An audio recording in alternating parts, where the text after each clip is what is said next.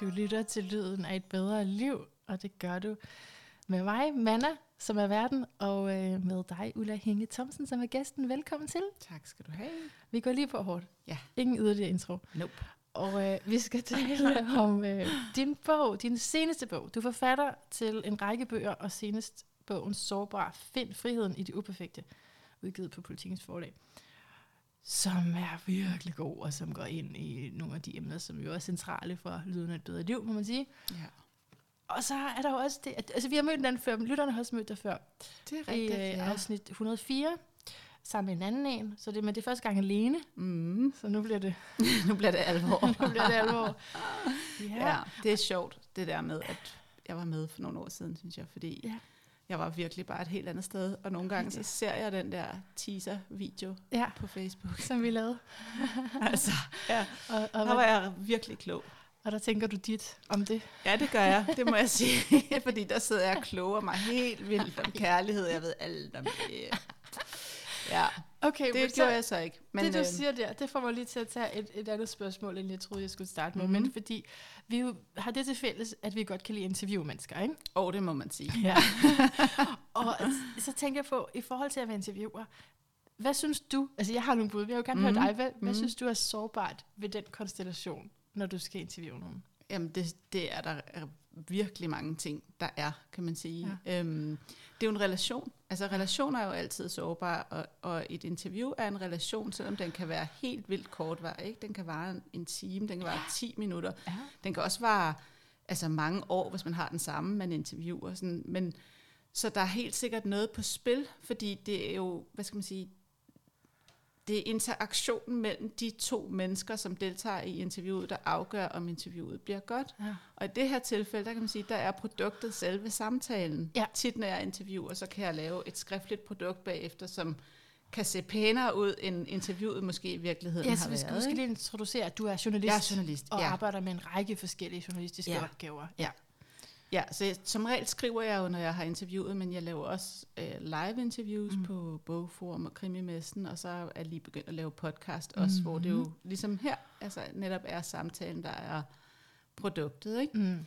Øhm, Så og, forskellige konstellationer, forskellige relationer, ja, hvor, øh, hvor det er mere eller mindre sårbart, eller hvad? Altså er det Helt mere klart. sårbart? Jo, det er jo faktisk også ret sårbart, hvis man kun har 10 minutter, tænker jeg. helt vildt. Og det, Det er det er selvfølgelig, altså det er, der er forskellige ting, der kan gøre det sårbart. Øhm, for mig kan det blive sårbart, hvis jeg selv er meget interesseret i den person eller det interview. Altså ja. hvis jeg virkelig, virkelig gerne vil have, at det bliver godt. Ja. Hvis jeg interviewer en, som jeg ser meget op til, og som mm. jeg på en eller anden måde måske kan komme til at tænke, de skal også synes, jeg er dygtig. Ja. Det, det skal man lægge fra sig, fordi ja. det handler for mig altid om den, som jeg interviewer. Så jeg skal simpelthen jeg skal ud af det på en eller anden måde, og ikke være til stede i det. Men når, det, når der er nogen, der skal lytte til det, så skal jeg jo være til stede i det, og så bliver Ja. det virkelig, virkelig kedeligt. Ikke? Jeg synes- og, ja. altså, Jeg og synes, så skal man ikke overtage. Altså, Nej. det er også det, der... er- Altså, jeg, jeg hader de der live interviews, især på bogforum, ikke? hvor at man har taget en kendisinterviewer, og så sidder kendisintervieweren og bræger løs om sig selv, og så sidder der en eller anden lidt tilfældig forfatter ved siden af. Ikke? Så, øhm, men det, der også kan være sårbart, det er, mm. hvis den anden er nervøs, eller Ja. ja. øh, altså, hvor der, er der er jo noget tillid i det også. Ikke? Du skal vinde noget tillid, Ja. Og få dem til at sige det, som er relevant og interessant for dig og for lytterne, uden at få dem til at sige noget, som de bliver ked af, de har sagt bagefter. Ikke? Så er der for meget sårbarhed. Ja, Apropos. ja, mm. præcis. Altså, jeg synes, du har givet nogle rigtig gode råd. Jeg kan næsten ikke være med at afbryde dig, fordi det, det her med, ikke, at jeg ikke skal, lade, jeg ikke skal prøve at imponere den, jeg interviewer. Mm. Det har, jeg håber, jeg har lært det. Og hvis jeg har lært det, så har det taget mig rigtig lang tid. Ja. Det gjorde jeg altså i, i mange af de første. Øh, Men du År. gik jo også lige på og tog nogen, som du beundrede, ikke? Jo. Altså, du tog jo, jo, jo. virkelig sådan, altså du var ikke bange, kan jeg huske. Altså, Nej. du har jo interviewet alle mulige kendte mennesker lige fra starten af, ja, ikke? jo, jo, jo. Så det er jo klart, du, du hoppede jo også hovedkuls ud i det, og, Ja. ja. og altså selv... I hvert fald i podcasten. I sige. podcasten, Ja, ja. fordi jeg har også interviewet før, hvor det har Ja. været til sådan noget, øhm, ja, noget skrevet. Ja, Øh, og det er noget andet. Man, man kan gøre mere med det bagefter, ligesom.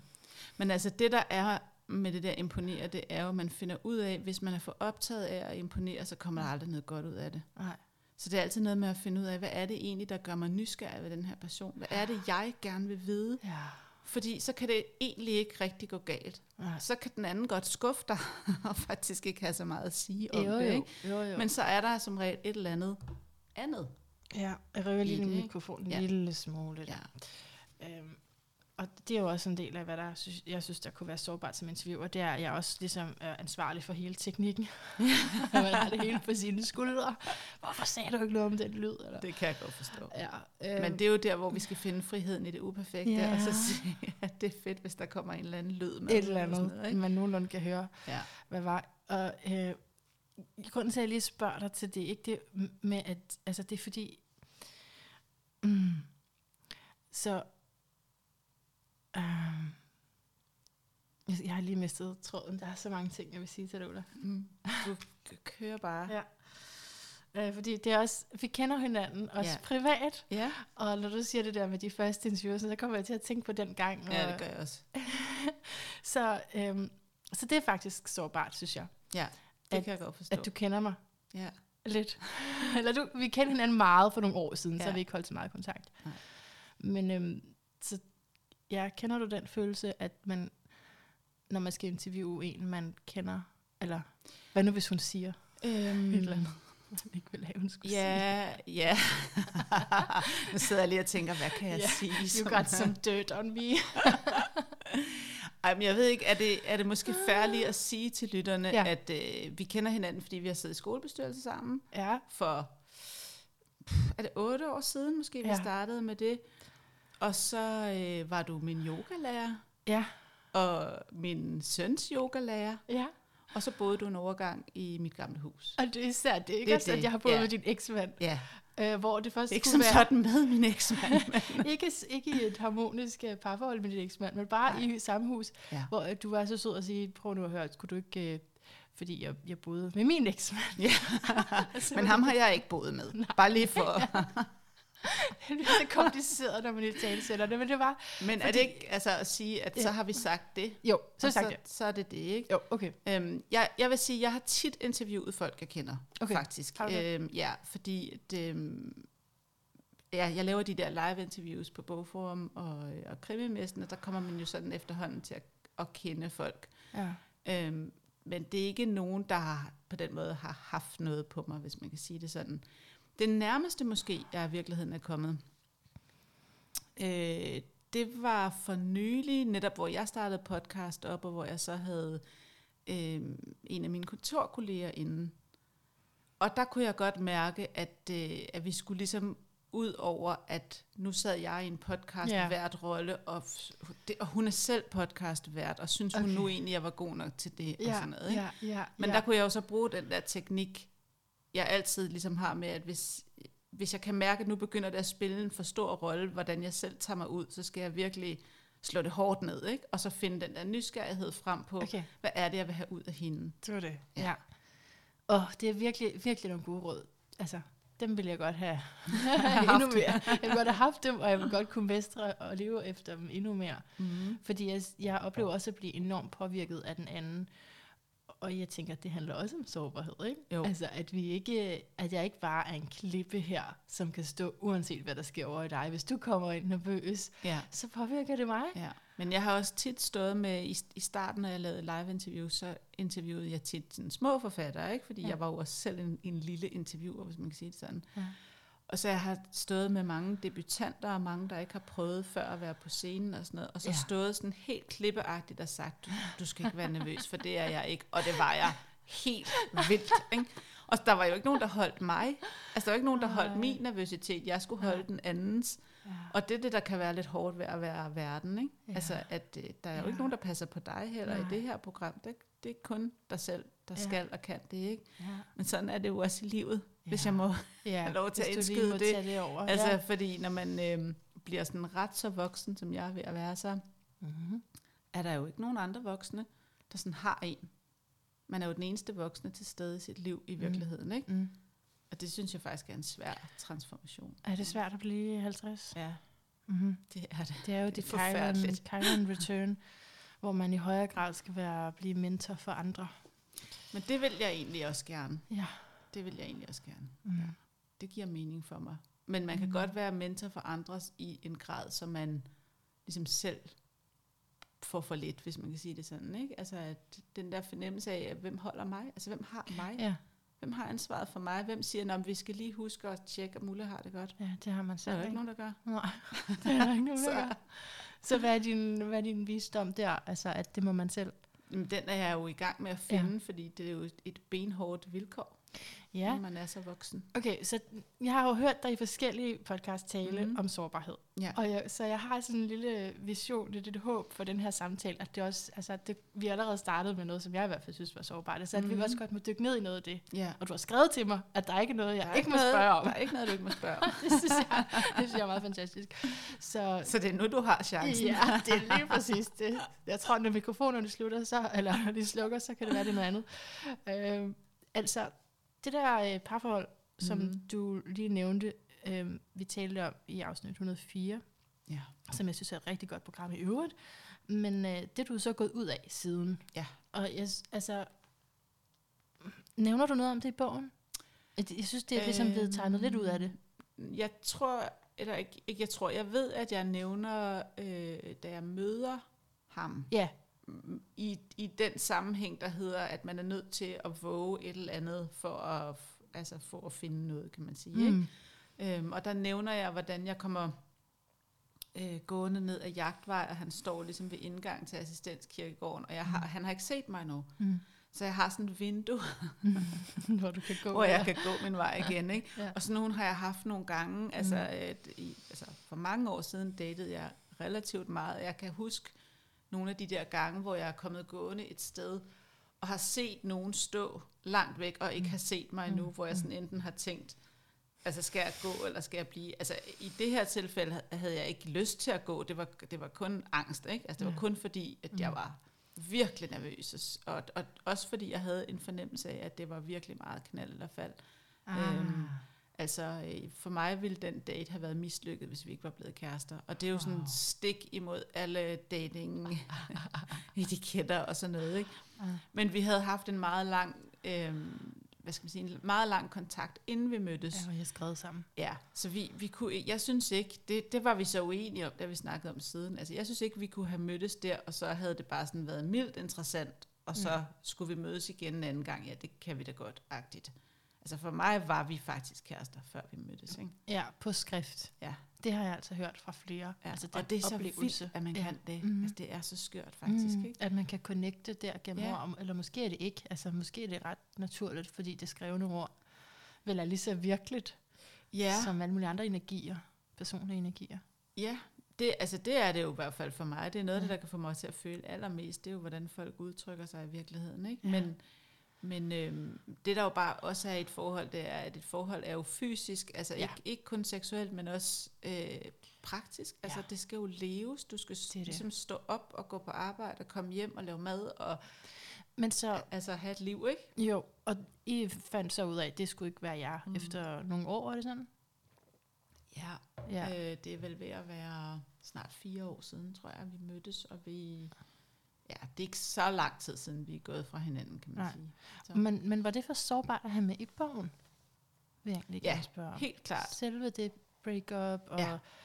ja. At face, at det ikke var det, du havde håbet. Det var helt klart for sårbart, men mm. det hænger jo også sammen med øhm, noget af det, jeg også kredser om i bogen, nemlig at hvis du skal dele din sårbarhed med andre, øhm, så skal det for det første være udvalgt af andre. Ikke? Altså det skal være nogen, du har tillid til.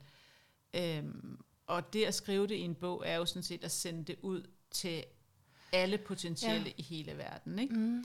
Så kan man sige, jamen du skriver jo om alt muligt andet. Jeg skriver mm. Også om et, en anden relation, som var sårbar for mig. Jeg skriver mm. om mine børn og alt sådan noget. Men der skriver jeg jo om det på et tidspunkt, hvor jeg har haft med den sårbarhed at gøre længe nok til, at den er modnet. Ikke? Altså det er som, det er som min kontorfælde, der har, der har Birgitte Dam Jensen, som har opfundet det begreb, altså modnet sårbarhed. Ah. Altså det der med, at du har været med den så længe, at du på en eller anden måde er kommet overens med den, og kan tage det fra den, som kunne sige andre noget, og dele det Mm. offentligt. Ikke? Det er jo ikke, fordi jeg ikke kunne snakke om, om mit parforhold til, til venner og sådan noget, men jeg havde ikke lyst til at skrive om det i en bog. og så er der jo også hensynet til min kæreste, som Ja. ja. ikke havde bedt om at blive skrevet om i en bog. Ja, ja, og det er vel sådan altid noget af et, et valg med det, hvem andre man må tage med ind i sin fortælling, fordi der Ja. indgår altid andre. Ja, altså det er jo, det er det. altså jeg kan huske som, som yngre, hvor jeg sådan tænkte, jeg skulle være sådan, altså virkelig forfatter, forfatter hele Ja. ja. livet og sådan noget. Der Ja. var jeg sådan helt kompromilløs. Altså sådan var det bare at være sammen med en, forfatter, og så måtte man bare regne med det, og jeg vil ordet først og sådan noget, ikke? Um, og det ændrer sig når man får børn. Altså det, fordi de er jo uskyldige, og Ja. øh, nogen man har lyst til at passe på på en anden måde end Mm. alle andre mennesker, ikke? Mm. Øhm, og så har jeg også skrevet non-fiktion. mest, ikke? Jeg har også skrevet noget fiktion, men jeg har mest skrevet non-fiktion. Og der kan man sige, der er det utrolig nemt, i hvert fald med de nære relationer, at finde ud af, hvem der er hvem. Ikke? Altså min Ja. ja. mor og far er jo min mor og far, Ja. og mine børn er mine børn. Så kan man sige, venner, dem kan man kalde noget andet, og man kan Ja. sløre dem lidt. Det gør egentlig ikke nogen forskel. Mm. Øhm, men det har været lidt forskelligt, om jeg har spurgt folk eller ej, om jeg måtte. Altså, Ja, og der er så- nogen, der ikke har brudt sig om det. Så det er, det er sådan et valg hver gang. Ja. Jeg kunne godt tænke mig at tale lidt om noget, som du har skrevet, og som du har skrevet om, at du har skrevet i bogen. Ja, mega meta. ja. Så det de her artikler, som, øh, eller var det, går det under kategorien læserbrev, Kronikkerne. kronikker, Ja. du fik, du øh, fik udgivet. Og, Ja. Altså, det sjove er, at øh, den første var sådan virkelig, hvor du bare, jeg tror, da du havde drukket lidt, Jeg drak i hvert fald senere den aften, Okay. så jeg glemte, at jeg havde sendt den Nå, ind det var sådan, okay, ja. Ja. ja. Men så du, men du var sådan i din følelsesvold, og bare skrev derud af, Ja. ja. sendte den ind, vidste ikke, om der ville komme noget ud af det. Og den anden var meget mere velovervejet og gennemtænkt. Mm. Og det var den første, der fik allermest respons, Ja. og som satte en masse i gang. Ja. Kan du lige øh, sige noget om den her fortælling? ja, altså... Øhm, det var jo, altså i bogen skriver jeg jo med udgangspunkt i det her redselsår, som jeg havde Ja. øh, for nogle år siden, mm. ikke? Øhm, hvor at øh, min mor døde, jeg blev skilt, jeg Mhm. flyttede, øh, mit ældste barn havde det skidt. Der Mhm. skete simpelthen så mange ting lige oven i hinanden. Og så er mit udgangspunkt i bogen, at, øhm, at den sårbarhed, jeg oplever der, er så overvældende, at jeg kan ikke ligesom, jeg kan ikke skjule den, og jeg, jeg er nødt til at være med den, og også til at vise den til andre, og så opdager jeg, at det ligger der noget godt i. Ikke? Det er sådan Mm. baggrunden for det. Og da jeg var flyttet, øhm, altså jeg flyttede i december, min mor døde i februar, og øh, så sidder jeg i starten af juni i den her nye lejlighed, og er sådan lidt granatchokket på en eller anden måde, og vinduet er åbent, og der kører studenter forbi nede på, på gaden. Ikke? Og så er der det her store, store træ uden for mit vindue, som jeg jo så ser blomstre for første gang, for jeg har jo købt lejligheden om vinteren. Jeg ved ikke, hvad det er for et træ. Og så sidder jeg egentlig og kauserer over alt det, der er sket. Altså, min mor er død, og de her studenter kører rundt, og min datter er også blevet student uden sin mormor, som hun elskede meget mm. højt, og, og hvordan jeg har haft det, og sådan noget. Og så, og så i virkeligheden er det sådan en lille start på bogen, fordi jeg skriver også om de gode ting, der er sket. Altså, jeg er Ja. begyndt at løbe, jeg føler en form for frihed, og jeg føler mig mere forbundet med andre mennesker og sådan noget. Og det skriver jeg egentlig bare sådan, altså helt frit fra leveren, Ja, kan man ja, sige. Jeg redigerer ikke i det, og jeg altså, tænker heller ikke så meget over måske netop, hvem jeg skriver om, og hvordan jeg skriver det, og så tænker jeg sådan lidt, da jeg er færdig, gud, det minder da egentlig lidt om de der kronikker, de har i Christa Dagblad, og så sender det ind til deres kronikredaktør redaktør, og tager i byen med mine kolleger, og glemmer lidt, at jeg har sendt det. Ja. Øh, og så kommer det meget, meget hurtigt i. Altså, øh, øh, måske nærmest dagen efter, eller også er det to dage efter, eller sådan noget. Og der Ja. ja. bliver jeg faktisk lidt, får jeg lidt kolde fødder, fordi jeg har også fået skrevet lidt om det der med, at jeg er blevet skilt og sådan noget. Jeg glemmer også lige i farten at få min eksmand med i, i den ligning og sådan nogle ting. Mm. Men det, der sker, er, at allerede fra morgenen, så er der nogen, der skriver til mig. Jeg kan huske, der var to, der skrev den morgen, hvor det var i. En, en pige, eller kvinde på, hun var i starten af 30'erne. Altså hun var i hvert fald 10 år yngre end mig. Og så en mand på et godt stykke over 70, ikke? hvor de begge to skrev, at det kunne de spejle sig helt Nå, vildt i fint. det hele og sådan noget. Ja, ja. Og den ene, altså kvinden der, hun blev sådan min penneven, øhm, som jeg har mødt to gange i virkeligheden, men som jeg alligevel stadigvæk skriver sammen med. Ej, hvor fint. Øhm, Så, wow. Og så kom der bare masser, altså masser af, af gode, altså gode kommentarer og beskeder, Ja. og der var virkelig mange, som synes, at det var fantastisk og sådan noget. Ja. Og det var jo rigtig lækkert. Fordi altså, det er relatable. fuldstændig. Det var dine rå følelser, og Ja. man kan lige sætte sig ind i det. Ja. Og man behøver ikke altså, slå et eller andet fremmedord op, fordi det var bare sådan umiddelbart. Ja, og det var jo meget grundlæggende følelser, altså Ja. at miste en forældre, Mhm. mm. miste et ægteskab, mm. og, men også det der med at kunne føle håb i sig selv og sådan nogle ting. Ikke? Så det vil jeg jo godt have mere af, Ja. ja. kan man sige. Ikke? Og jeg afsluttede den der første kronik med at skrive, kan vide, hvad der er sket om et år. Da der så er gået et år, så skriver jeg så, hvad der er sket. Og der er jo sket rigtig, rigtig meget. Ja, Blandt andet ja. har jeg jo mødt den her nye kæreste. Mhm. Mm. Ham mødte jeg jo allerede i august, som min mor døde i februar. Mm. Øhm, så man kan sige, at følelserne var lige så ægte, men den var meget mere planlagt. Ja. Altså, og den var, øh, jeg vil ikke sige, at den var mere modnet, men den var mere sådan, altså den var også, lidt, måske også lidt rettet mod at skulle skabe nogle følelser. Ikke? Mm. Men den var stadigvæk god, og den gav stadigvæk en eller anden form for respons. Den tredje, jeg- skrev, den var helt klart, fordi jeg gik og manglede lidt opmærksomhed. Og det fik jeg ikke så. Nå, det- så, okay, så, så blev der var... den, den blev ikke taget. Den blev ikke taget Nej. okay. Og var det altså også et år efter? Mm. Okay. Ja. Men jeg synes bare, det var så påfaldende der med, at, at når du sådan virkelig er sårbar og lægger det ud, Ja. så kan folk mærke dig, og den mere planlagte, den er der ikke lige så meget. Nej. Man kan se objektivt set, ja, den er rigtig god, ja. ja. men øh, den rammer ikke, mærke på den, samme måde. vel? Altså, nej. Ja. Hvad, hvad tænker du selv om det, og hvad gør det for dit sådan, forfatterskab og den måde i det hele taget, du formidler på, som jo er meget væsentligt for dit liv, det med at formidle? Ja. Øhm, jamen, det, det er jo svært, ikke? Fordi det, man kan jo ikke, altså hvis man skal skrive, kan man jo ikke være i sin følelsesvold hele tiden. Det vil simpelthen være, eller det, det, det er der måske nok nogle forfattere, der er, men jeg tror også, de lever nogle virkelig hårde liv, ikke? Øhm, og man kan også sige, jeg kunne også have, nu var jeg heldig, at jeg trods alt ikke fik overskrevet mine, an, mine egne grænser, og endnu heldigere, at jeg ikke fik overskrevet andres ved bare at vælte det ud på den måde, som jeg gjorde i den første. Så jeg ramte lige det der sweet point Mm. mellem, at det var ægte, og så at det ikke var grænseoverskridende. Ja, det kunne det sagtens have været. Jeg har godt nok gjort mange gange. Den Jamen, det der, er det. det. der impulsiv Ja, det er nemlig det, ikke? Og det kan man, skrift. og jeg har det jo sådan med grænser. Jeg synes faktisk, vi skal overskride dem en gang imellem, fordi hvor Ja. skulle vi ellers vide fra, hvor de går? Mm. Men hvis vi helt hvis vi konsekvent overskrider dem, så kan vi heller ikke mærke dem jo, vel? Mm. Nej. Så det er jo det der med som, som forfatter, at man skal åh, man skal finde en eller anden balance imellem det modnede og det autentiske, og så er der hele den faktor, som ikke er ubetydelig, som hedder forlaget, øh, uh. omgivelserne. Hvad vil de have? Hvad synes de, man skal? Og sådan noget. Det kan man virkelig blive... Altså, det, det kan man virkelig blive vævlet ind i, ikke? Og usikker på, og man kan komme for langt væk fra sig selv, og Eller øhm, fra, hvad de vil have. Altså, det er jo interessant kan man i forhold også, til vores ja. sådan, medieverden lige nu, ikke? At Jo. du, du kan selv udgive Ja. jo, hvad du vil, men så, når du udgiver de her formater, Ja. som du gør, Ja. s- altså, så er der nogen, du står til regnskab overfor, eller Ja. som bestemmer lidt i hvert fald, ikke? Jo, og der var et tidspunkt med den her bog, hvor at, øhm, min i øvrigt meget, meget dygtige redaktør, altså ligesom ville have den trukket i en mere teoretisk retning, end der egentlig lå naturligt Ja. for mig, fordi det, der Mhm. ligger godt for mig, er netop at kunne bruge mit eget liv som motor, og kunne Ja.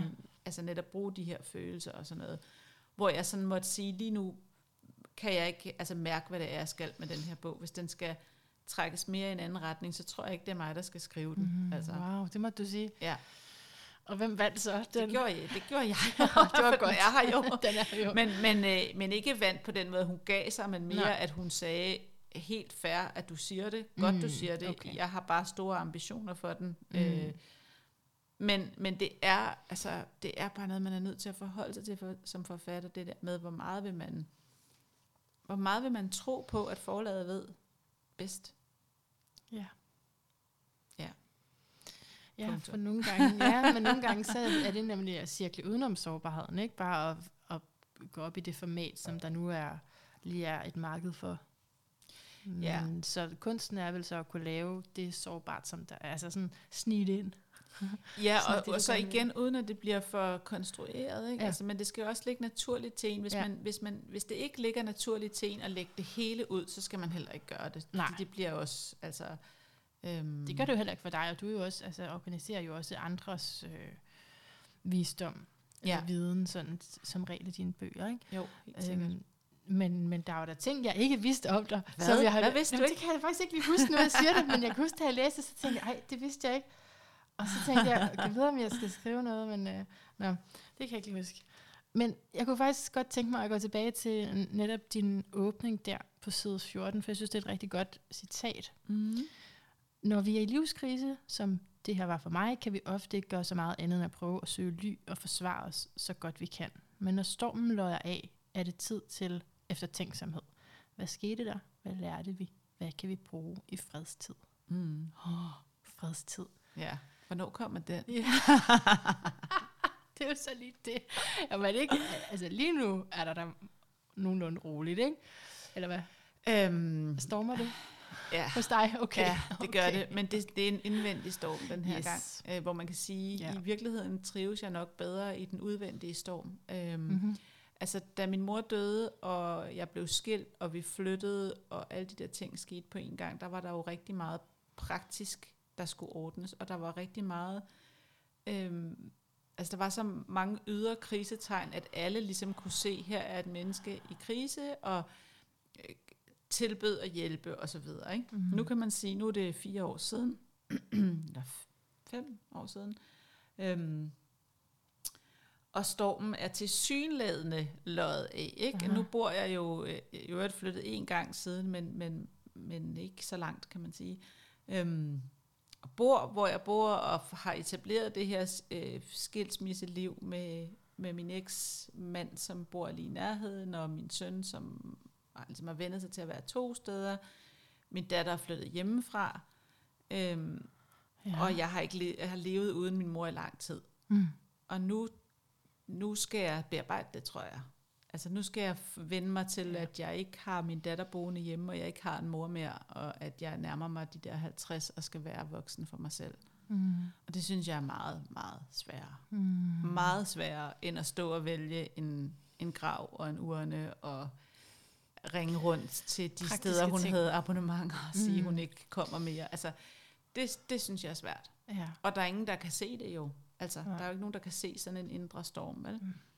Udover at man ved, man har, astrologisk har de her tidslinjer, altså er det en stor ting omkring de 50.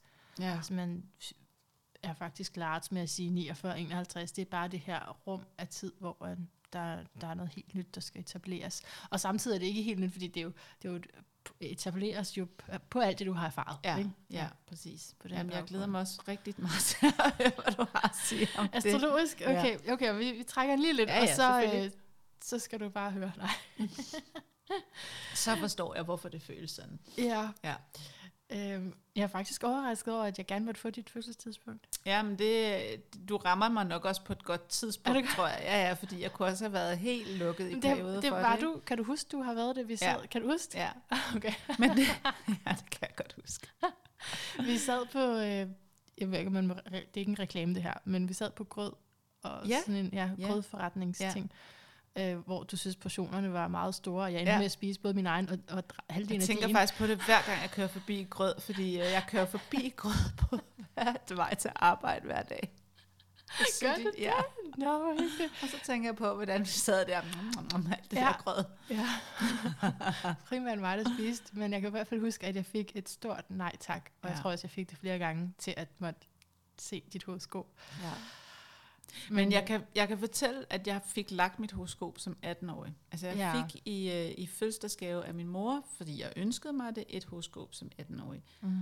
Og, øhm, og det var nemlig sådan et øh, sandsierske, altså det var det Ja. ja. forudsagde ting, og det var dårligt for mig. Det var rigtig, rigtig skidt for mig, for det tog mig så mange år at ryste af mig på en er eller anden sådan, måde. Ikke? Det, er Det var helt noget. forkert. Det er rigtig ærgerligt, når det går sådan. Ja. Ja, og jeg kunne sige mange, jeg skal begrænse mig selv, hvad jeg vil sige til det, men i hvert fald, så øh, bruger jeg det jo mere psykologisk, og ja. i forhold til, men der kan man også komme til at sige nogle ting.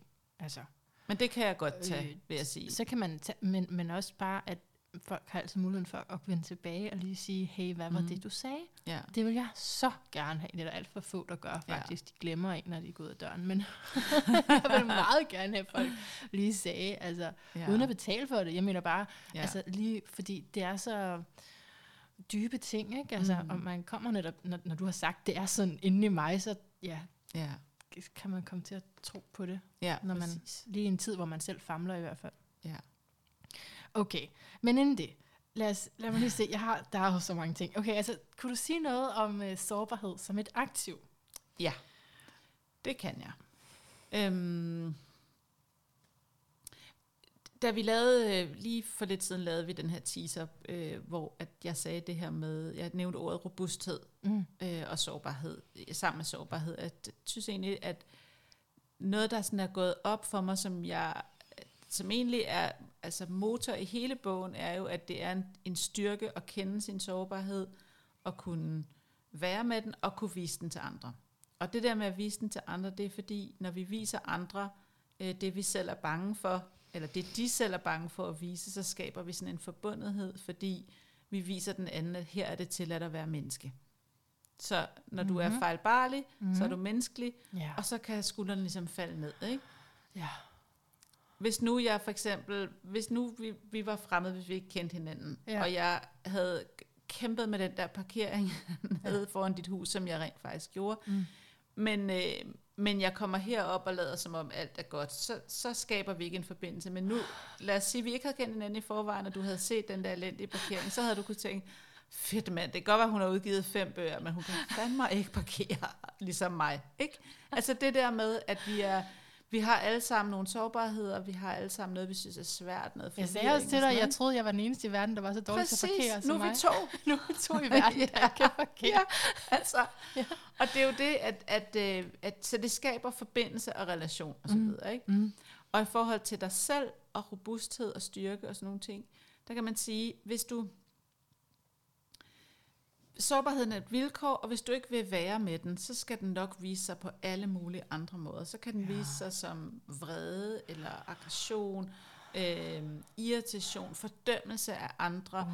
noget du hurtigt øh, trækker dig fra, fordi det Mm. gør for ondt, eller noget du går for hårdt ind i, fordi det gør for ondt. Alle de der ting. Mm. Så den skal nok ligge nedenunder alting og, Mm. mm. og larme og, Mm. mm. og så videre.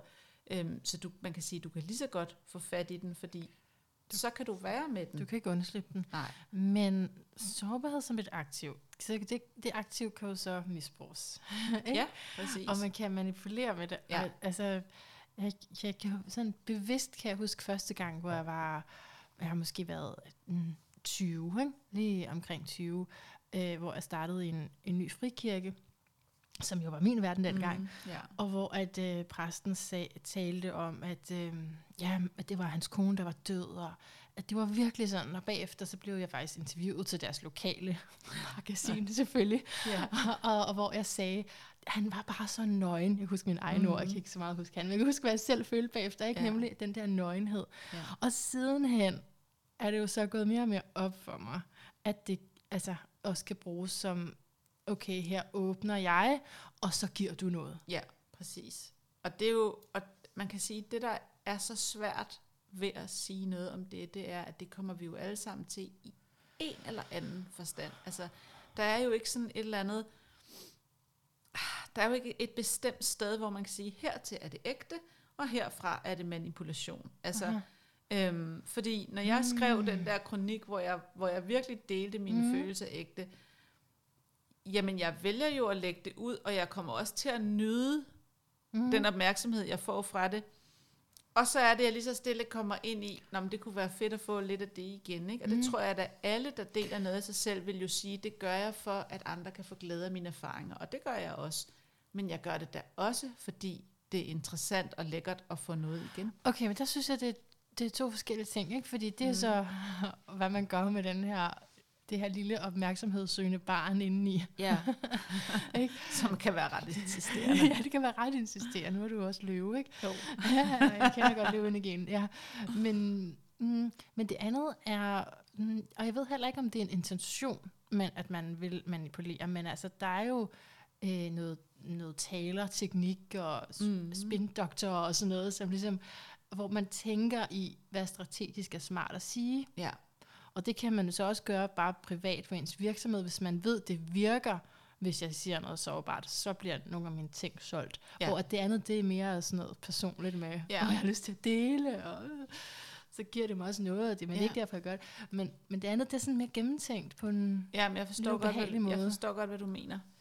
Øhm, jeg siger bare, at vi kan godt komme til at falde i den fælde, ja. også som privatpersoner. Ikke? Ja, Ja. Og der er jo nogen, der bruger det helt fuldstændig manipulerende, sådan som din præst måske har mm. Gjort det. Ikke? Øhm, men jeg tror, som, som almindelige mennesker, der skal vi ikke være så bange for det. Der skal vi mere være bange for ikke at turde Ja. vise vores sårbarhed. Ja. Altså det er lidt ligesom med en, øh, en fodboldmetafor. Nu er alle jo gået i fodbold øh, selv sving her i sommer. Ikke? Men altså, det er vores venstre ben for mange af os. Ikke? Vi er meget, meget bedre til at være i kontrol og vise de pæne sider frem, og det der med at vise det sårbare frem, Tik. der, der, Mm. der sparker vi lidt skævt tit. Ikke? Mm. Så det er måske det, vi skal træne. Og hvis vi så kommer til at vise lidt for meget, eller vi kommer til at bruge det lidt, eller sådan noget, jeg synes ikke, det gør så meget. Nej, det er faktisk, altså, og det er jo også, spørgsmålet lugter jo også lidt af, at man så får en mistænksomhed, når mm. du Mhm. starter med at være sårbar. Ja. Okay, Ja. hvad vil hun have mig til? Ja, altså, det præcis. er faktisk mere Men jeg synes naturligt. godt, du kan mærke det. Altså jeg ved godt, der er mm. Nogle manipulatorer, som er rigtig, rigtig dygtige, men, men med de fleste mennesker kan du godt mærke, om de fortæller dig noget ægte sårbart, eller de fortæller noget, som de har planlagt at fortælle dig, fordi mm. de tænker, at det vil lyde lidt lækkert, eller du, de vil få et eller andet, eller det vil Mm. skabe en følelse hos dig. Og det er derfor, de fortæller dig det. Mm. Ikke fordi, at de faktisk har lyst til at dele det med dig. Så jeg synes godt, man kan Man mærke det. kan, man kan gennemskue det. Ja. Ja. Okay. Men som du siger, mere af det der med, hvor man bare tager bladet fra munden. Ja, det altså træne det, træne Mm. det mere, og så kan det godt være, at man netop kommer til at sige for meget. Hvad, hvad så? Altså, mm. det, det er jo ikke... Altså, jeg vil, jeg vil så nødig være sådan, altså den øh, selvhjælpsforfatter, der ligesom laver sådan nogle kasser med, her er, det, her, er det, den, her er den gode, rene, dejlige sårbarhed, og her er den forkerte, manipulerende, og her er den umodne, og så videre. Altså, alle, de, de find, altså sårbarheden findes ligesom i alle de der versioner, men, men jeg har jo ikke opskriften på, hvor, hvor det er godt for dig, for eksempel at ligge. Altså det kan godt være, at du har brug for at vise mere af dig selv, måske, ja. end jeg har. Ikke? Ja. Altså, Ja, du skriver på side 31, kernen af sårbarhed, og det måske sværeste menneskelige dilemma af alle er, at vi ikke kan klare os uden de andre, men mm. vi heller ikke altid kan regne med dem. ja, for pokker. det er jo det. Det er jo det. Så, så jeg er sårbar, fordi jeg er nødt til at indgå i relationer, som kan såre mig. Præcis. Men det er der, du skal bruge din robusthed. Ja. Altså det er jo der, hvor du skal, hvor du skal træne øh, det at kunne bevare din, dit kolde hoved, når, når øh, hvad skal man sige, følelserne river i dig. Ikke? Det er der, hvor du skal vide, hvad der er godt for dig selv. Søvn, motion, kost, øh, ro, hvad det end kan være, så du kan stå stærkt i de der storme, som der så kommer ind imellem. Ikke? Og så vil jeg også sige, hvis du er i relationer, som kun sover dig, eller overvejende sover dig, så skal de relationer enten forbedres eller, eller udskiftes. Ikke? Men det er jo ikke, men, men det er bare, igen, jeg vil helst heller ikke være den der selvhjælpsforfatter, som siger, jamen, så skal du bare kun omgive dig med mennesker, der er gode for dig. Fordi hvilke mennesker er kun gode for dig? Altså, vi er jo, vi er jo fejlbarlige, vi er egoistiske, vi gør ja. alt muligt for vores egen skyld. Der er også mm. nogle perioder, hvor dine venner er ude af balance, eller mm. din eksmand, eller hvad det nu kan mm. være. Mm. Skal du så ikke omgås dem, fordi lige nu er de ikke gode for dig? Mm. Det er dejligt at høre, at du er med. Altså, ja. det er sådan har jeg det også. Det er simpelthen for komplekst Ja. til de der man, kan tre ikke, gode råd. man kan simpelthen ikke sige, altså, at, at en relation skal være på en bestemt måde, mm. kun for mm. at være givende. Relationer er jo nogle gange givende, og mm. nogle gange tager man, og du mm. ved, altså, de ændrer sig og så videre. Ikke? Altså, Ja. men, men det er jo, altså menneskets aller, aller største psykologiske dilemma, det er jo det der med, at vi vil være os selv, og vi vil være sammen med andre. Ja. De to ting er indbyrdes forbundne. Vi kan ikke være os selv uden de andre, vi kan ikke blive os selv uden de Mhm. andre, men lige så snart vi er sammen med de andre, så begynder de at lave os om. Så hvornår forsvinder vi i det? Ikke? Og Jo. samtidig er de jo, ja, de er modsætninger, og de er indbyrdes forbundne. Ikke? ja. Øh, Det er meget svært at være menneske. ja, nu du, nu du siger det faktisk. Det bliver sværere og sværere, jo flere ord du siger nej. ja, men sådan har jeg det egentlig også selv. Når man lige tænker over det, så er det skide svært. Øh, okay, det sidste inden vi går til horoskop, tænker jeg. Ja. Og det er virkelig at udvælge, fordi du skriver rigtig mange spændende ting i din bog. men jeg, det er måske det, lidt tilbage til det, der, altså det er jo tilbage til kærlighed. Ja, ja. For du skriver, at der faktisk skal et mirakel til, før at kærlighed er gengældt. ja det må man sige. Er det, er det sådan? Altså er det et, et mirakel lige frem? Altså, øh, det, det, jeg har altid faktisk tænkt det sådan. Altså, da, fra jeg var øh, helt, helt lille, har jeg tænkt sådan helt rent, at hvis jeg mødte en, som jeg elskede, og som elskede mig, så havde jeg ingen problemer mere. Så var der, og der var ingen problemer i verden. Jeg kunne simpelthen ikke forestille mig nogen problemer, hvis det der, det kunne opstå. Jeg har virkelig sådan haft en længsel efter det, ikke? Og så Jo. kan jeg huske senere, så tænkte jeg, okay, jeg kan godt forstå forelskelse den ene vej. Altså kan godt forstå, at man kan møde nogen og være, altså at være forelsket i dem og synes, de er de mest fantastiske. Altså jeg udvælger dig af 7 milliarder Mhm. mennesker, og det er dig, der er den mest fantastiske. Mm. Men what are the odds, at den anden har den samme udvælgelse og siger, Mhm. okay, jeg vælger de her 7 milliarder andre minus en fra og siger, du er øh, den eneste ene. Ikke? Ja. Det er jo selvfølgelig en totalt romantisk forestilling. Ikke? Øhm, så kan man anlægge alle mulige andre synspunkter, de sådan mere socialpsykologiske og altså mere ja, jordiske i virkeligheden, ikke? fordi at, at det, i det romantiske ligger jo også en eller anden form for åndelighed, ikke? at der findes nogen, vi skal have, eller sådan nogen, vi hører mere sammen med end andre. Øhm, men det føles i hvert fald mirakuløst, når det sker, ja. tænker jeg. Så hvad er, altså, ja, hvor står du henne nu? Hvad er din gode råd om kærlighed nu? Lad være. Nej. Nej, altså, øhm, jeg, jeg kigger på både på den næste generation og på selvfølgelig også på min egen. Og hvis jeg der hvor jeg er nu, der tænker jeg faktisk, altså øhm, brug rigtig god tid på at vælge og vælge, altså find en god kæreste tidligt og blive. Er det rigtigt? Ja, det vil jeg sige nu. Uh, Altså, jeg har jo en, en datter, som er 23, ikke? ja. Øhm, og, øh, og hun har brugt rigtig god tid. Hun har slet ikke haft den der travlhed. Jeg var jo simpelthen, jeg kunne, altså, ude af starthullerne, da jeg var 11, ikke? Altså, og ligesom sådan kastede min kærlighed på Karsten hen i klassen og tænkte, det var Ja. måske ham, der skulle sørge for, at jeg ingen problemer havde Sådan har resten af livet, ikke? Jo, jo. Og hun har bare stille og roligt været sig selv og hvor skulle godt. udvikle sig og alle de her ting. Fedt. Og så har hun ligesom sagt, dig. Ikke? Okay. Nu peger jeg, det kan lyde, lytterne ikke se. Og, der, og jeg tænker, hvis de to kan holde sammen, Mm. så vil de opleve selvfølgelig alle det, al den uro og den, de der forskellige faser, vi skal udvikle os igennem alle sammen og sådan noget. Men dem vil de opleve sammen. Ja. Og det er der en rigtig, rigtig stor værdi i. Mm. Hvis man er for hurtig ud af starthullerne, så kommer man til at, at vælge på, forske, på forkert grundlag, mm. eller finde på for, forkert grundlag. Ikke? Enig. Og så kan det ikke lade sig gøre at blive. Nej. Men så kan det også desværre blive en, lidt en livsstil at, at vælge for hurtigt, og så ikke kunne blive. Og vælge ja. for hurtigt igen, og ikke kunne blive.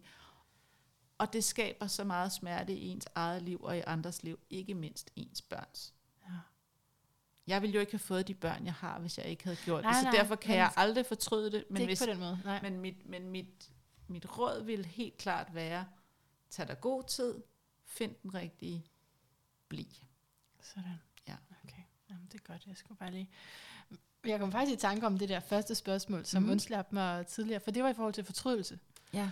Det var i forhold til, at jeg synes, at det er super sårbart, at min stemme bliver optaget, ja. og mine ord, som jeg bare lige tænker, og som kommer ud, og så, bliver de, så er de der bare, og så Ja. kan folk høre noget for tre år siden, hvor jeg bare synes, det er så pinligt. Faktisk bare sidste uge, altså det er konstant, altså sådan 95 procent af alt, hvad jeg siger, fortryder jeg. Altså jeg synes det, altså, men det synes jeg, du skal arbejde med. Det- det ved jeg godt, Det er der men- jo ikke nogen grund til. ej, men, nej, Vel? Nej, men det var lettere, hvis jeg for, for eksempel med forskellige journalistiske stiler, som, stile, som vi talte om, mm. hvis man Mhm. skulle skrive det ned, og man kunne Ja, gøre noget ja. ved det. Det her med, det er bare, det, det er bare lige umiddelbart, hvordan jeg siger det. Der kan, der kan man komme til at begå så mange fejl. Men det har Sprogligt bare, og, jamen, det er rigtigt, men det har bare også en kæmpe værdi, ikke? fordi at der er jo mange af de interviews, jeg laver, som bliver til skrift, hvor jeg sådan bagefter tænker, altså, øh, det, det er flot, og det, det siger også noget, og den, der er i den anden ende, er glad for det og sådan noget. Men der er også masser i den samtale, som ville have været interessant for andre at høre, men som, som vi har redigeret, ikke? Man kan mærke hinanden mere, og det er også derfor, jeg Ja. gør det. Det er fordi, jeg har en længsel efter faktisk at blive set, også i min, altså min, min fejl. Det er faktisk Ja. dem, jeg gerne vil have, der skal ses Ja, og elskes. Ikke? og jeg synes, altså nu, jeg, nu har, jeg ved ikke, har du lavet 500 afsnit eller sådan? Du har i hvert fald lavet nej, mange. vel? Du har mm, lavet ja, mange, ja. ikke? Og jeg har lavet fem af Ja. min podcast, så jeg er sådan Mm. rimelig nybegynder i det. Mm. Men jeg kan vildt godt lide det der med, at når jeg lytter det, så var det den samtale, vi kunne have den dag Mm. på det tidspunkt. Og hvis vi havde lavet det på et andet tidspunkt, så havde det været en anden samtale. Hvis vi havde talt det- sammen ikke fire gange før, så havde det været en... Altså, ja, ja, ja, ja. Men det var lige præcis den samtale, vi kunne have den dag. Ikke? Jo. Jeg Det, kan den virkelig, nerve i det kan jeg godt jeg kan lide. virkelig anbefale dit interview med Rit Bjergård. Det Ja. har rørt mig meget, og Ja. jeg mange ting, som jeg ikke vidste. I vidste det åbenbart begge to, men det vidste jeg ikke før, de sagde, I snakkede om det, om hendes liv og sådan noget. Det var ret vildt. Der vil jeg også sige, det er en af de gange, hvor jeg har været lidt tør i munden. Altså sådan beæret, benådet. Ja, og, det, og igen, ja, det var jeg helt klart, Mm. men igen, jeg var nødt til at ryste af mig, Ja. ja. altså fordi der havde jeg jo helt klart også den der oplevelse af, at jeg ville godt have, at hun synes, jeg var dygtig Ja. ja. til at interviewe, ikke? ja præcis. Ja. Og den var jeg simpelthen bare nødt til at slå hårdt ned på, for så var det ikke blevet interessant. Nej. Og så virkelig, og så, men den var også virkelig dybfølt, den der altså, interesse i, hvordan hun kan stå så stærkt, fordi at hun på mange måder er min modsætning. Ikke? Altså, øh, hun, mm. står, hun står stærkt på en helt, helt anden måde, end jeg gør for eksempel. Jeg ville Mhm. gerne lære det. Altså på Mhm. den time ville jeg gerne prøve at aflure hende nogle tips. Og jeg tror også, hun sagde noget i retning af, det skal nok, du skal Ja, nok klare ja, det, det sagde, hun, sagde, hun sagde virkelig, nogle virkelig flotte ord til sidst om, at hun synes, jeg var godt på vej og sådan noget. Ikke? Ja. Altså, ja. Ja. Og jeg tror også, hun fik nogle spørgsmål, som hun ikke havde regnet med. Altså fordi det ikke er de spørgsmål, man plejer at stille hende. Og dem havde jeg ikke kunne stille, hvis jeg havde holdt fast i at ville være imponerende. Det er nemlig det. Altså, min strategi har været at uh, identificere mig med at være mere amatøragtig Ja. end de andre, hvis vi endelig skal sammenligne os. Så det skal vi jo ikke. Lad være med det. Men uh, så, fordi så kan jeg bedre sige, at det er sådan her, det er her. Mm. Uh, hvor i starten følte jeg, altså, skulle recitere bøgerne. Ja. ikke? Og, det, ja. og sådan, det, det, var, det var alt for hårdt arbejde simpelthen, og for lidt mig. Mm. Men måske skal du lande lidt i, hvis jeg skal give et, Jamen, et mentoragtigt er du råd i i min høje alder, at du er professionel nu. jeg er professionel, Podcaster.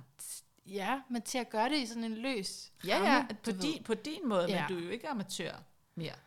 Det var Nej, du selvfølgelig, men- da du startede, men det er du jo ikke Men på mere. en eller anden måde, så skal der være frihed til, øh, og på din undertitel her, der skal være den der frihed til at, at snuble over ordene, mm. og jeg siger det forkert, fordi det gør jeg ret meget. Ja, Og mange gange, når jeg hører, hvad jeg har sagt, det gør jeg jo nu, nu er jeg min egen tekniker, ikke? så jeg lytter til det hele og ser, om der er et eller andet host eller noget, der skal ud.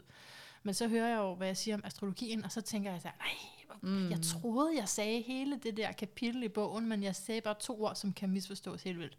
ja, Sådan noget, det, det synes jeg er svært. ja. Hvis jeg skulle identificere mig med, at det her, det er, det er ligesom et radioprogram. Eller noget. Så, så er jeg nødt til at identificere mig med, at det er, Men det er netop ikke et radioprogram, Nej. det er en podcast, det er det. og den kan noget andet. Ja, den kan noget andet. Ja, Men, så, men ikke. Ja. det er meget interessant, ikke? Ja. og det er også fedt, at du har en podcast, fordi det passer rigtig godt til sårbarhed. Ja. Det skal ikke være så stilrent. nej, præcis. Det var det. Godt. Okay, altså skal vi gå over til dit horoskop, eller... Ja. Det skal vi. ja. Er det ikke det? Jo, Ja, fordi du har også... Det er også bliver tør i munden igen, kan jeg mærke. gør du? Ja. Er det den, er den nervøsitet? Ja, Ja, du, har- du, har- du jeg har ikke mere vand. Skal jeg, skal jeg hente vand? det gør jeg lige.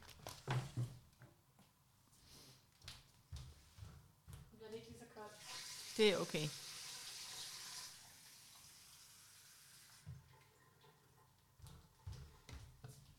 Tak.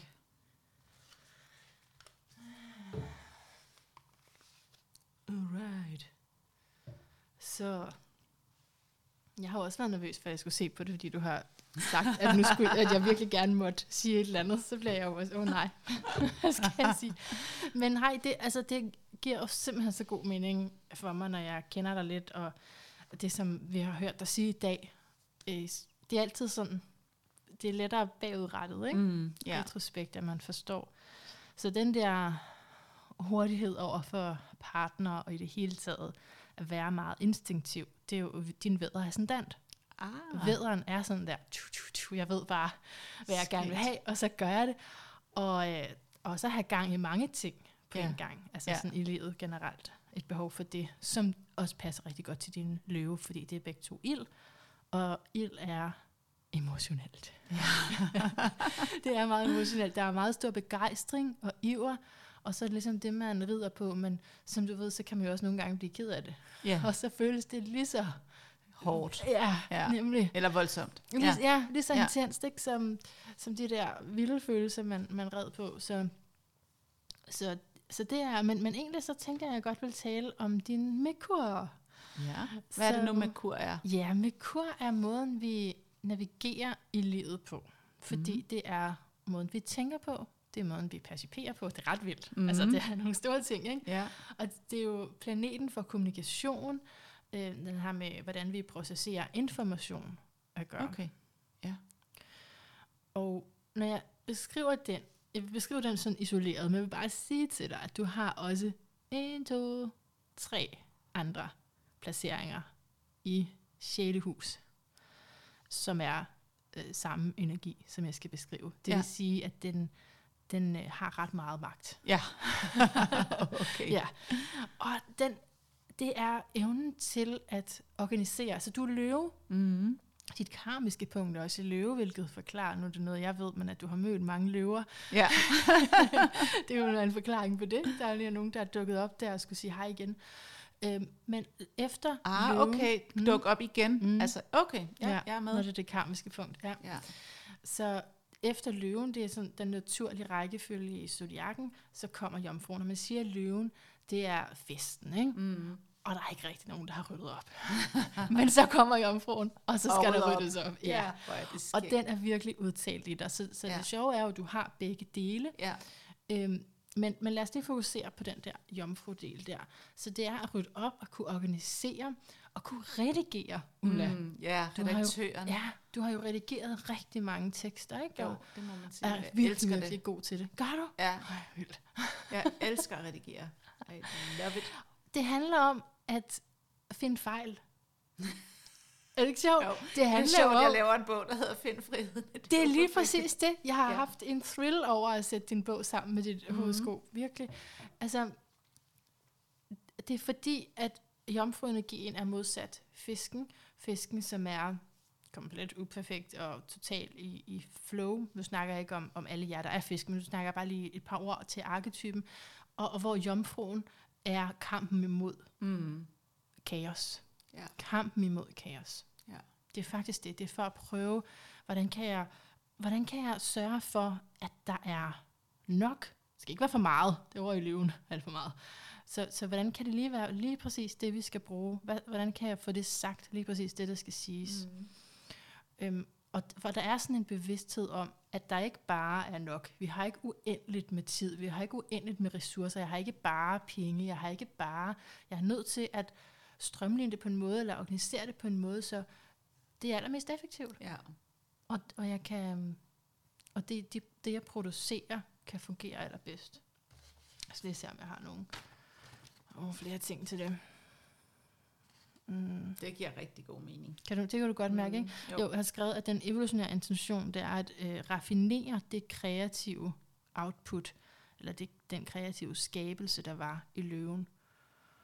Så for dig er det jo begge dele, ikke? Jo. Det er det her kreative, men så at gøre det bedre.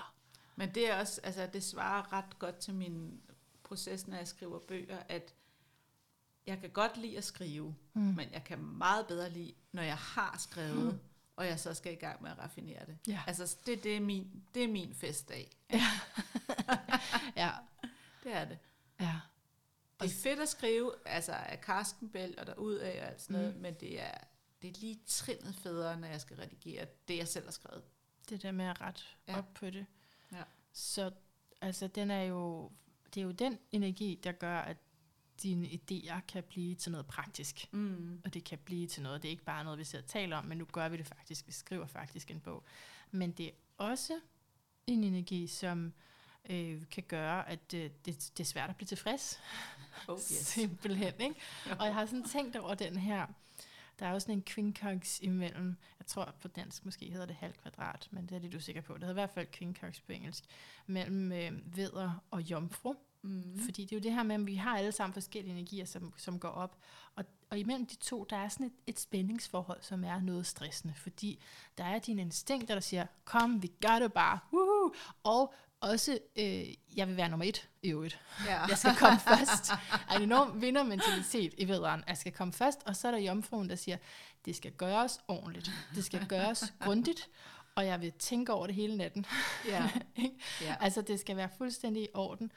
Og så hvis det var, at du fik en anden plads, så vil jomfruen også være rigtig streng og sige, men så var du ikke god nok. ja. Altså, ikke? Jo. Til, til den der ellers begejstrede veder, som, som godt kunne have fundet optimismen i at, at uh, komme som nummer to. Så jomfruen tør hele tiden for at få det ned på jorden. Det er jo for, altså det er jo bestræbelsen på at, at, at undgå kaos, simpelthen. Men er det sådan en, en øh, fod på bremsen af speederen samtidig? Ja, det kan du godt sige, ja. ja som så gør, at min motor brænder sammen. det er i hvert fald nogle energier, der skal gå op, ikke?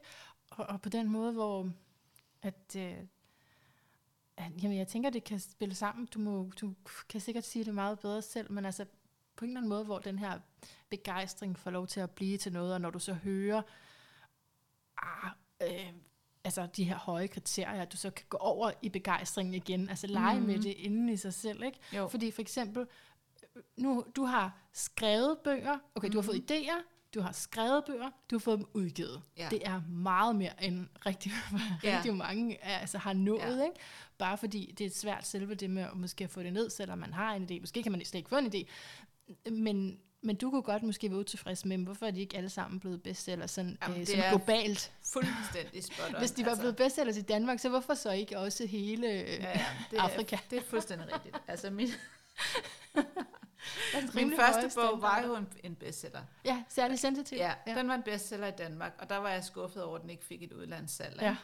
Øh, og med de andre har jeg bare generelt været skuffet over salget. Ja, ja men du kan godt høre, hvad jeg siger. Ja, ikke? Man kunne, du kunne godt blive on. bare i begejstringen, fordi øh, over, jamen hey, jeg, jeg har kommet her til mig. Ja. Det er kommet ja. ud. Det er rigtigt. Hallo, som er meget mere, end hvad mange andre når til.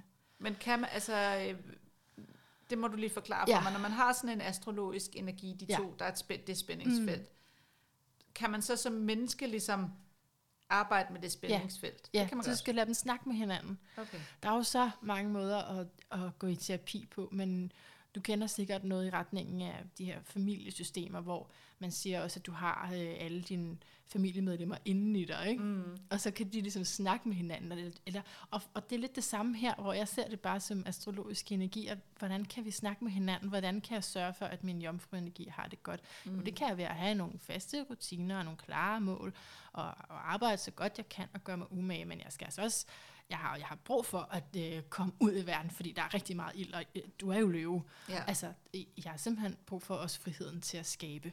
Ja. Tak, kære jomfru. Men så skal jeg nok sætte mig ned og gøre mig umage bagefter, eller sådan, ikke? Ja, det, det, ja de okay, skal snakke sammen. Ja. Mm. Fordi, altså, for mig er det jo... Jeg, frustrationen for mig er jo, at det så vil være jomfruenergien, der vinder tit, ikke? Ja.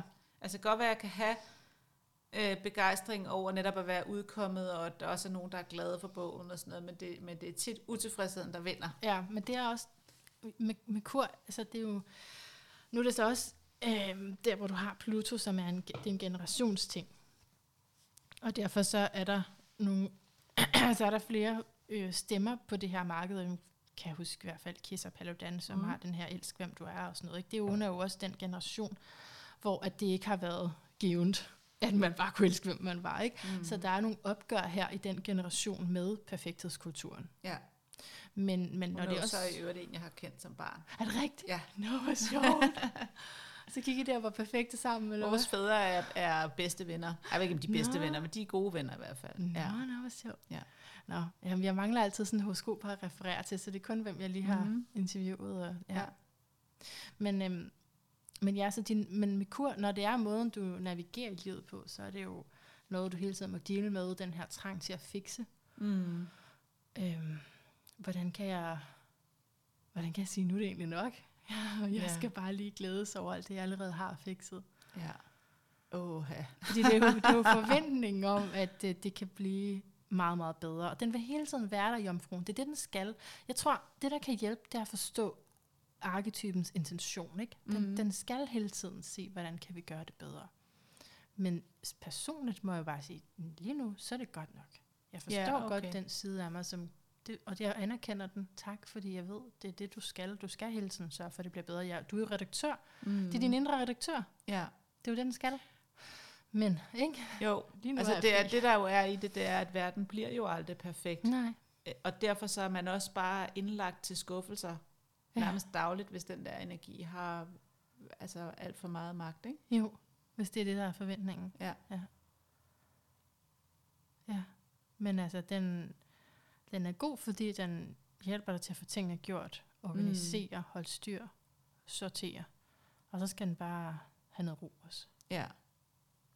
Synes, det var ret spændende, det der, du sagde med de karmiske løver, der, Ja. der kommer igen ja, og igen. Ja, bestemt. Det er meget specielt, når du har, du både har Sol, Venus og dit karmiske punkt i løve. Det er ret vildt. Ja. Fordi det betyder jo, at ja, det er noget gammelt, men det har også med det her liv at gøre. Der er noget, du ikke bliver færdig med, og det handler i høj grad om at ture være autentisk, og det handler så meget om den lille pige der, som vidste, hvor virksomt det ville være, når hun fandt kærligheden. Ikke? Mm. Altså at blive elsket for den, jeg er. Ja. Det er jo det. ja. Og det er jo det, der tager mange former. Men det, men det tager kun form i det, vi tør være autentiske. Så hvad vil det sige? Hvis, vi ikke, hvis ikke man tør være autentisk, så kommer det ikke. Nej, så kan man godt få masser af kærlighed og opmærksomhed. Det er meget fedt, det kan løven sagtens finde ud af, men så er det bare en rolle. Mm. Så er det ikke lige så personligt. Det, der vil være gevinsten for den her løveenergi, det er netop at skrive om sårbarhed. Mm. Altså det er lige det her, vi taler om. Netop stå fuldstændig sårbar, og så blive elsket alligevel. Ja. Eller på grund af, på grund af sårbarheden. Ja. Fordi du er uperfekt, elsker jeg dig. Ja. Det er der. Det er der, det er godt, ikke? Så kan man mærke det. Mm. Ja, okay. Men det, det du ved, som du lige fik øh, nævnt før, det var jo, at jeg har haft altså, en, flere kærester i løven, ikke? Altså flere Ja. løver. Ja. Hvor du siger, der, så fik du lige sagt, der var nogen, der skulle komme igen. Jamen, når det er dit karmiske punkt, så har det jo at gøre med tidligere liv. Men bliver det så ved? Eller er det, nej, jeg kan det også spørge på en anden måde, for vi skulle jo ikke være forudseende, men mere, er det godt? Altså, Det er fint, fordi at du også har Venus i løven. Det er Venus er, hvem du elsker. mm, Eller ja, hvad du okay, elsker, så hvilken energi. Ja, den er meget dyb i dig. Så, men jeg kan godt give dig nogle forslag til, hvem, hvem Ja. du skulle gå Ja, efter tak. senere, hvis det var. Fordi jeg har, altså, jeg har løverne, og så har jeg klart vederne også. Altså, Har du også været Ja. ja. Nå, det er fordi, I, I matcher med det der Ja. hurtige, lad os gøre det. Ja, og det er, og det, når jeg, når jeg har været vild med vædder, så har det været sådan den der, øh, fedt mand, tingene kan lade sig gøre, Mm, tanke. Det er dejligt, altså, vi, ja. vi, øh, vi, er, vi overvinder, hvad hedder det, vi erobrer verden Ja. sammen. Ja, Og det bliver super nemt, for vi er fantastiske. ja. Altså, det, det, er, en, det, har, det er sådan en, en lethed i det, synes jeg, at det har været de gange. Ikke? Og det, er- Ikke, ikke kun kærester, faktisk også venner. Altså sådan, Ja. Det er sådan det mundre, glade, ja, den gode, glade relation. og Ikke? det er også, hvem du er. Ja, Det er løven. Det er jo, hvem du er. ja. Men hvem vil du foreslå så? Jeg vil foreslå, øhm, jeg vil faktisk til dit horoskop, og det er meget vigtigt, at jeg ikke siger det generelt til løver, men jeg siger det til dit horoskop, vandbæren. Virkelig? Ja, Okay. fordi dit livsformål er der, din måne er der, din Mars er der. Og det betyder også, hvis man er lidt observant med det, jeg sidder og siger, at du er født på en fuldmåne. Det betyder, at du selv har begge dele i dig, mm. men at du i tidligere liv har været mest nede i, i løven. Og, og det kunne være netop bestræbelsen på at blive elsket. Og nu gør du der, mm, har gjort dig i det her liv en masse erfaringer med. Det føles altså kun godt, hvis jeg er det virkelig autentisk. Og det mm. vandbæren, det er mod til virkelig at være anderledes Ja. og skør. ja. Og så, øh, og så, al- altså, og så dykke ned i det, som man virkelig interesserer sig for, uanset ja. hvordan det ser ud i andres perspektiv, i andres øjne. Så sådan en øh, sådan en skør videnskabsmand der. Det er jo ikke sikkert, at han er det. Udad til. Men, Villerslev øh, brødrene. du, du kan finde en eller anden. En skør videnskabsmand. Ja, du kan, jeg tror simpelthen, at, at vandmænd, vandbærere der inderst inde har et eller andet, der er meget ekscentrisk. som længes efter at komme ud, hvis den ikke er ude. Interessant. Mm. Ja. Hvornår, hvornår er vandbæren født? Ah. Jamen, det er, det er lige før fisken, så det er, det er februar. Øhm, Okay. Jeg kan give dig de præcise bagefter, men der er jo altid de her øh, 22, 20, Ja, sådan noget. Ja. Hvornår på måneden der? spændende. Ja. Yeah. Er der mere, du vil vide? Jamen, Hvad, hvad, hvad har du? Jeg vil gerne vide det hele. Ja. Jamen, altså, jeg kan jo sige, at vandbærenergien i dig er det, der gør, at du, du er god til at stille dig ud også af dine egne følelser, og så kunne beskrive dem for os andre. Mm. Fordi netop, som du sagde, hvis man bare var i sin følelsers vold hele tiden, det er noget, jeg selv har tænkt meget over, fordi jeg også impulsskriver, jeg har også meget ild, øh, så, øh, så kan det godt være, at man er kunstner, men man er også et sammenbrud Ja, konstant. det var det, vi talte om før Yes, faktisk. Ikke? Lige ja. præcis. Der gør din vandbæreenergi, at du kan stille dig ud, se mere nøgternt på det, se objektivt på det, og så kan du arbejde med, øh, hvordan vil jeg gøre næste gang? hvordan vil Ja. jeg reagere næste gang? Det Ja. er evnen til det, Ja, okay. til lige at gå ud af de der voldsomme følelser. Men, men det vilde er, at det hele er jo inde i dig, ikke? Ja, Så, ja, ja men, øh, det, men det er sjovt at tænke, over, tænke på, fordi jeg var jo også, øhm, altså jeg gik jo på universitetet, inden jeg gik på Journalisthøjskolen, og Ja. er kendt med, før jeg er journalist og sådan nogle ting. Ja. Og søgte også øh, Ph.D. og kunne være gået den vej, tror jeg egentlig. Men jeg har tit tænkt på, at det har været godt for mig ikke at gå den vej, fordi jeg tænker, at jeg ville være blevet øh, opslugt af nørderiet på en eller anden måde, hvor at journalistikken har tvunget mig til at være i noget mere sådan noget mere hurtigt, noget mere øh, der har med sådan det mere almindelige liv at gøre, eller man skal sige, altså det jordiske liv på mm. en eller anden måde, ikke? Altså det materielle og altså nu skriver jeg for eksempel meget om ledelse nu og sådan noget. Det er jo sådan meget håndfast på en eller anden måde, ikke? Hvor jeg tror, jeg kunne være altså, drevet helt ud på sådan en intellektuel galakse, som ikke ville have været øh, tilfredsstillende for Mm. mig faktisk. Mm. Altså, men når du så siger en skør videnskabsmand, så er det jo lidt tilbage. Ikke for min karriere, men altså, for, altså ja, i, en relation. Ja, din udvikling der. Ja. Jamen, okay, men så får jeg også lyst til at sige, at du prøver at finde en jomfru. det kunne også være interessant. Ej, altså, grundlæggende Det så bliver skal- lidt hårdt, gør det ikke det? Så hvis de er sådan. Jo. Jo, det er, den- altså, den er jo hård ved din løve. Det, man jo- får jo ondt af løveenergien, når der, når der er rigtig meget dominerende jomfruer samtidig. Ja.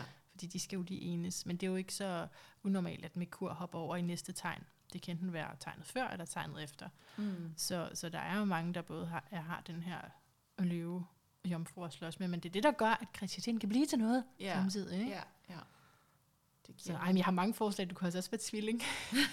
du kan også være tvilling, fordi der har du Saturn. Og, og det, i øvrigt for dig betyder det, at du har brug for at arbejde med mange forskellige projekter. Altså, det er utroligt sjovt nu. Jeg har lige siddet og overvejet lidt, om jeg skulle sige det, men det er bare sjovt med de stjernetegn, du nævner, ikke? Mm. Fordi øh, min datter, som er mit ældste barn, er jomfru. Mm, okay. Min mor, som jeg, hvis ekscentricitet, jeg kæmpede meget med, især på hendes gamle dage, er tvilling. Okay. Og min far er vandbærer. er det rigtigt? okay, så de har surrounded dig der. Det har de faktisk, Wow. ikke? Og min eksmand er jo løve. Ej, Øhm, ja, det er ret sjovt. Men det er også sjovt, hvordan det hele er inde i os. Og så er der bare nogle andre, der får lov til at fremme hive det. ud. Eller, Ja. ja. ja. Vække det i os. Hvad vil give mest fred, tænker du?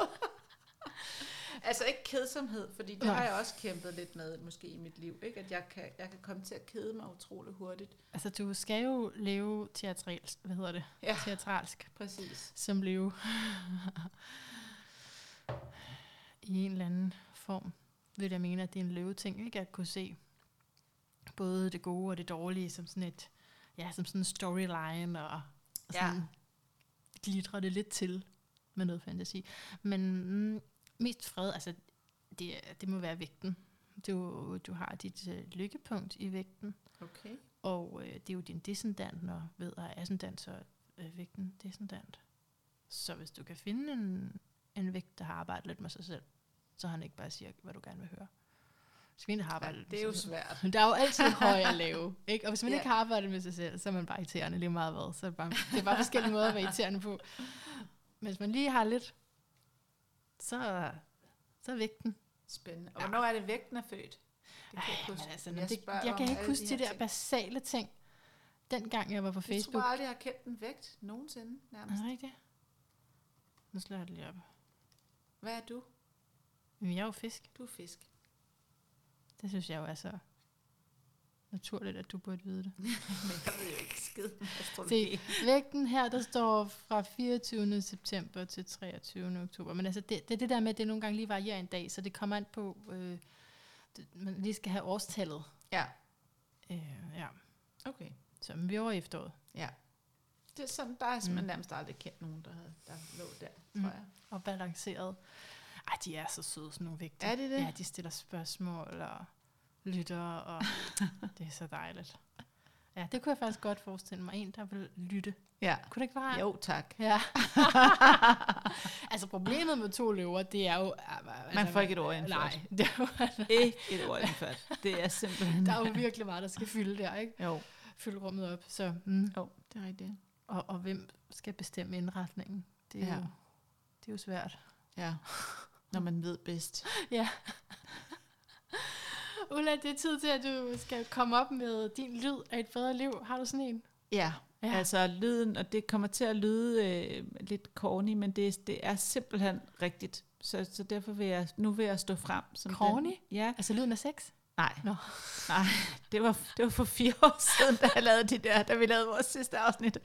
Det er simpelthen lyden af mine børns latter.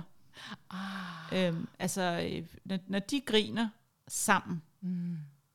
så er det et bedre liv for mig. Også selvom at det er rigtig tit af mig, de griner af. når de griner sammen. Jamen, det gør det jo næsten bedre som løve. Ja. At du er lidt involveret. Ja, ja, altså jeg skal helst være med i det, ikke? men det er også faktisk følelsen af, at når jeg ikke er her mere, så har de hinanden. Ja. Ja. Ja. Det, det er jo mm. En livsopgave. At sørge for, at ens børn kan være der, når man ikke selv er der mere. På en Ja. god måde, ikke? Jo.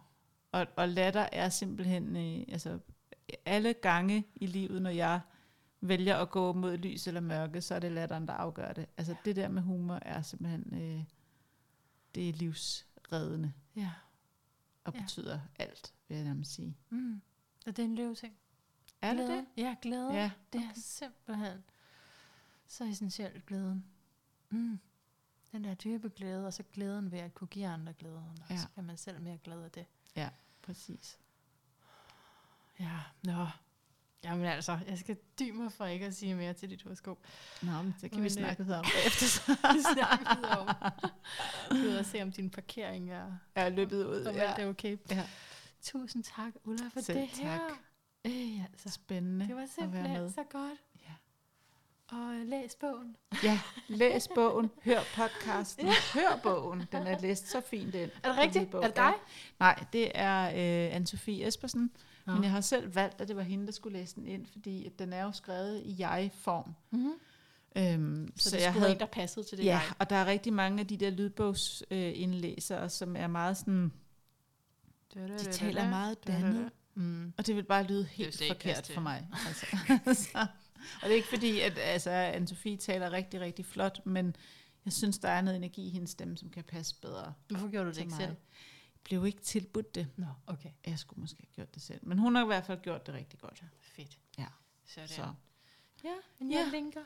Og det tak godt. for nu. selv tak.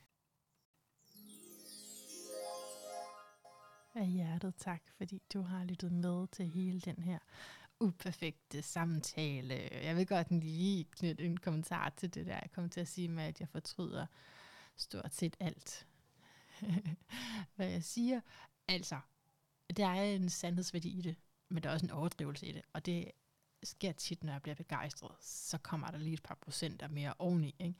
Plus, at det var jo faktisk det, jeg ville have sagt, da jeg i starten glemte, hvad jeg ville sige. Og hvorfor gjorde jeg så det?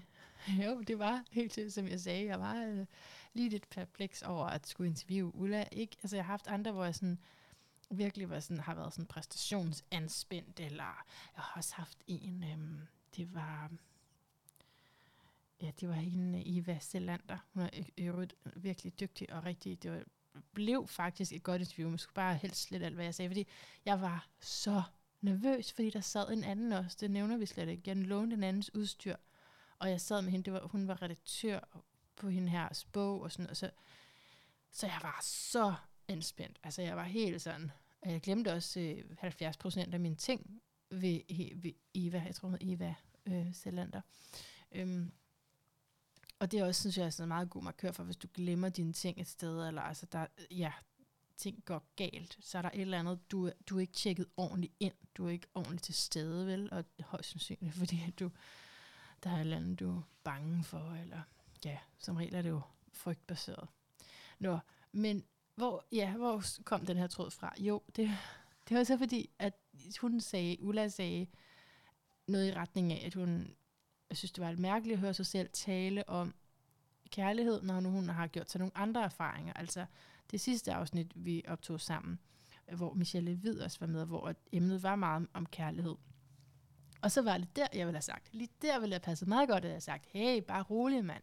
Jeg fortrød 90 procent, 10.000 procent. Altså, det er lidt øh, forskelligt, hvordan jeg bruger de der tal procenter. Men jeg fortryder det meste af, hvad jeg får sagt. Så I feel your pain.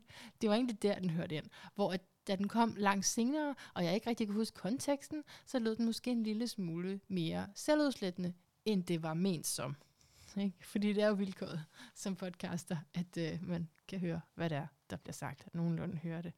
Jeg tror også, at nogle gange, altså, sådan, man kan komme til at mumle lidt, hvis man ikke helt er tjekket ind og helt står ved. Det er enormt attraktivt. Nok det allermest nævneværdige, udmærkede forhold, karaktertræk ved en person, det er, når personen kan være autentisk. Og det kræver den sårbarhed, som vi har talt om i dag. Kunne være autentisk og kunne stå frem og sige, det her, det er mig, det er sådan her, jeg har det.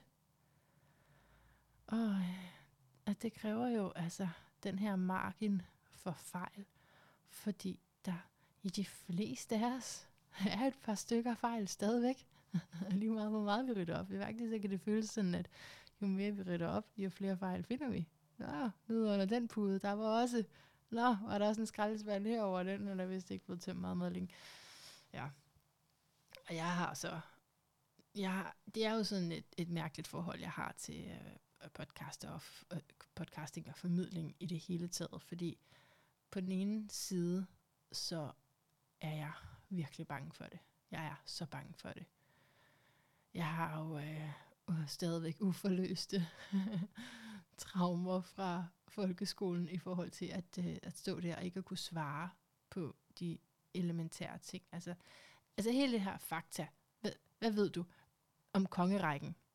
hvad, hvor ligger den her by hen? Hvor ligger det her land hen? Hvad hedder hovedstaden? Hvad hedder ministeren? Og og, og, ikke? Altså der, hvor der kun er et svar, der bliver jeg ekstremt nervøs sådan, som udgangspunkt. Ikke? Og det er, der jo mange gange i de her interviews, altså der er ting, jeg skal huske, og som du ved, så fejler jeg til de navne, fordi det, det, det er som det første faktor, man falder over. og så, så, så er min underbevidsthed tit for, at det bare går galt lige fra starten. Nej, altså, så det er både forbundet formidling med angst og længere ned skam jo, og uh, jeg ved ikke noget, og jeg er nok ikke god nok til at sige noget, jeg ved nok ikke noget, og de vil nok ikke lytte på mig, hvis jeg siger det, eller hvis jeg siger det, så er det nok bare helt forkert. Alt sådan noget sjovs, sjovt sovs, som ligger dernede. Og så er der den anden, den anden øh, side af mønten, ikke? Det er, at jeg har ekstremt meget brug for det. Hey mand, jeg sidder her selvom, at folk, altså i kunne bare lytte til alle mulige andre. Der er mega meget sådan noget her. Der er slet ikke rigtig noget behov, hvis du ser meget objektivt på det. Der er bare det her enorme subjektive behov fra min side for at, at lave det her. Og i det hele taget har jeg brug for altså at sende ud, at dele, at formidle. Og ja, nogle gange mit eget, som jeg gør her. Nu tager jeg mig en rum tid her i aftroen, så der er lidt, lidt plads til alle mine ord også. Men jeg har jo også et, skørt behov for at øh, dele andres fortællinger, og ikke mindst inspirerende budskaber og livserfaringer. Så formidling er et livstema for mig på godt og på ondt. Og det er så fint ved Kiron, Chiron i tvillingen, at det er både såret, og det er også healingen. Det er der, jeg har den, og det er, det er der så flere, der er født omkring mig, der har, men så er den aspekteret forskelligt og i forskelligt hus, men, men det er sådan, ja, selve det, at Kieran er et tvilling, der kan man tale om øh, et form for mm, sorg omkring, mm, ikke nødvendigvis ord, men, men så udveksling, læring. Det er at lære. Der er et eller andet, der er et eller andet, der er lidt svært ved det, og som man alligevel har virkelig meget brug for. Så ja, jeg, nu har jeg frit associeret i noget tid her. Jeg tror, det er tid til at sige bare tak og på genhør. Og den næste, det bliver virkelig spændende. Jeg håber ikke, den bliver aflyst. Det er jo, jeg kommer jo nogle gange til at love alt muligt, og så bliver interviewet af en eller anden grund aflyst. Men jeg håber, at det, han holder fast. Det er et emne med rigtig mange faktorer i, så der er allerede meget angst på spil. Jeg er bange for, om han nu synes, jeg ikke ved nok, men jeg, har, jeg er i gang med at høre lydbogen op til. Jeg vil ikke sige, hvem det er, fordi så bliver jeg overtroisk, og tror jeg, at interviewet bliver aflyst. Men bare virkelig lidt med også til den, fordi det bliver så spændende. Det bliver sådan noget fakta, og, øh, og som, om en, som er meget citeret. Og så vil jeg komme med nu bare, du er lige, hvor du skal være, hvis du er sammen med mig. Fordi jeg vil utrolig gerne have dig med på min livsrejse. Indtil vi høres ved igen. Gentænk alt. Måske især om, om du nu har taget dig plads nok til det her rum, som egentlig kan være ret stort. Hvor du bare kan være uperfekt og ligesom du er.